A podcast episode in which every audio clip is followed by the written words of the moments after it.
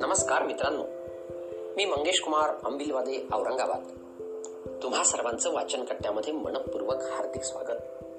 मित्रांनो मी आज वाचन कट्ट्याच्या माध्यमातून मनीषा बेळगे यांची कडा ही अतिशय भावस्पर्शी कथा खास तुमच्यासाठी घेऊन आलो कथा वाचनाला आरंभ करण्यापूर्वी या कथेची पार्श्वभूमी. ही कथा एका सैनिकाच्या प्रेमिकेची मनोव्यथा आहे. सैन्यात मोहिमेवर असताना बेपत्ता झालेल्या प्रियकराची ती आतुरतेनं वाट बघते. कडा या शब्दाचा अर्थ समुद्रालगतचा डोंगर किंवा खडा पहाड. कथा वाचनाला आरंभ करतोय कडा. पावसाची रिमझिम सुरू होती. थंडगार वारा अंगाला झोपत होता. धोक्यामुळं समोरचं काहीच दिसत नव्हतं. चालत चालत वाड्यातून कड्याजवळ कशी आले कळलंच नाही. कड्याजवळचा पार तुला फार आवडतो ना? उंचावरून गाव किती सुंदर मोहक दिसते ना?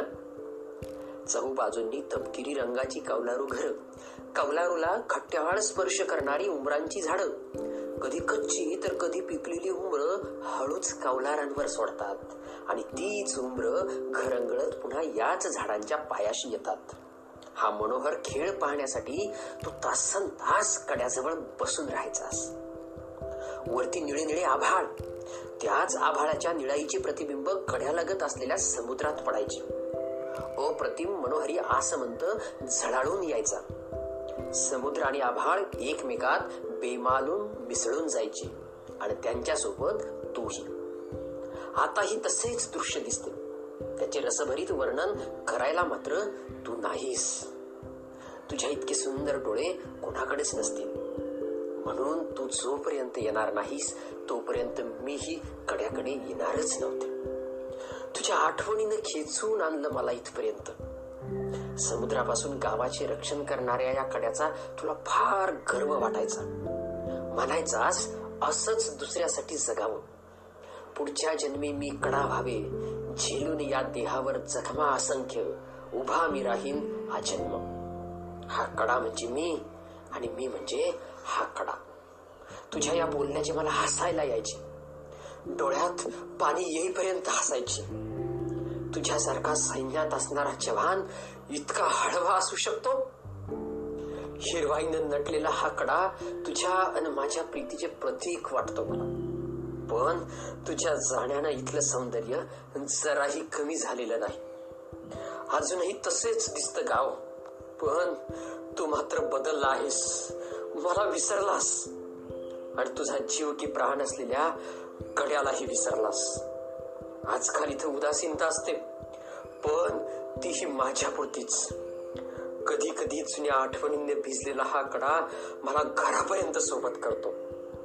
मी एकटी नसतीच कधी. तुझ्या आठवणी करतात ना माझी सोबत.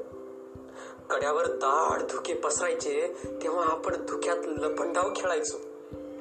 धुके पसरले की मी तुला शोधायला आजही तसच बाहेर पडते. येशील का रे परत? नवीन स्वप्ने घेऊन. ना नको ती स्वप्ने. तू असाच ये. येशील ना? वाट पाहते मी तुझी. परवा तुझी आई आली होती. मला कुशीत घेऊन खूप रडली. मीही माझ्या भावनांना वाट करून दिली मग. दोघी बराच वेळ निशब्द बसून होतो. आई खचून गेलेली वाटली. गाल खोबणीत बसलेत. डोळे खोल गेलेत. पण पण चमक कायम आहे. तुझ्या आईच्या आणि तुझ्या डोळ्यात मला फरकच नाही वाटत. यावेळेस तुझी आई लग्न कर म्हणूनही नाही म्हणाली. जीव भांड्यात पडला. काय घ्या तुझी शपथ घातली असती तर? पण थोडे पैसे देऊन गेली. मी ही हक्काने घेतले. तोपर्यंत तू येशीलच. पण आजकाल माझ्या विश्वासाला सरे पडू लागलेत. काल कड्यावरून दरड कोसळली म्हणे. तू म्हणायचा हा कडा म्हणजे मी आम्ही एकच आहोत. तुझे बोलणे आठवले आणि भीती वाढली. सगळा कडा कोसळला तर अख्खा गाव जाईल त्या खाली नाही नाही असं नाही होणार. मला विश्वास आहे तू येशील तू येशील आणि येशीलच.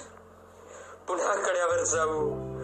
धुक्यात लपंडाव खेळू येशील ना? येशील ना? मी वाट पाहतीये. मी वाट पाहतीये. मी वाट पाहतीये. धन्यवाद मित्रांनो.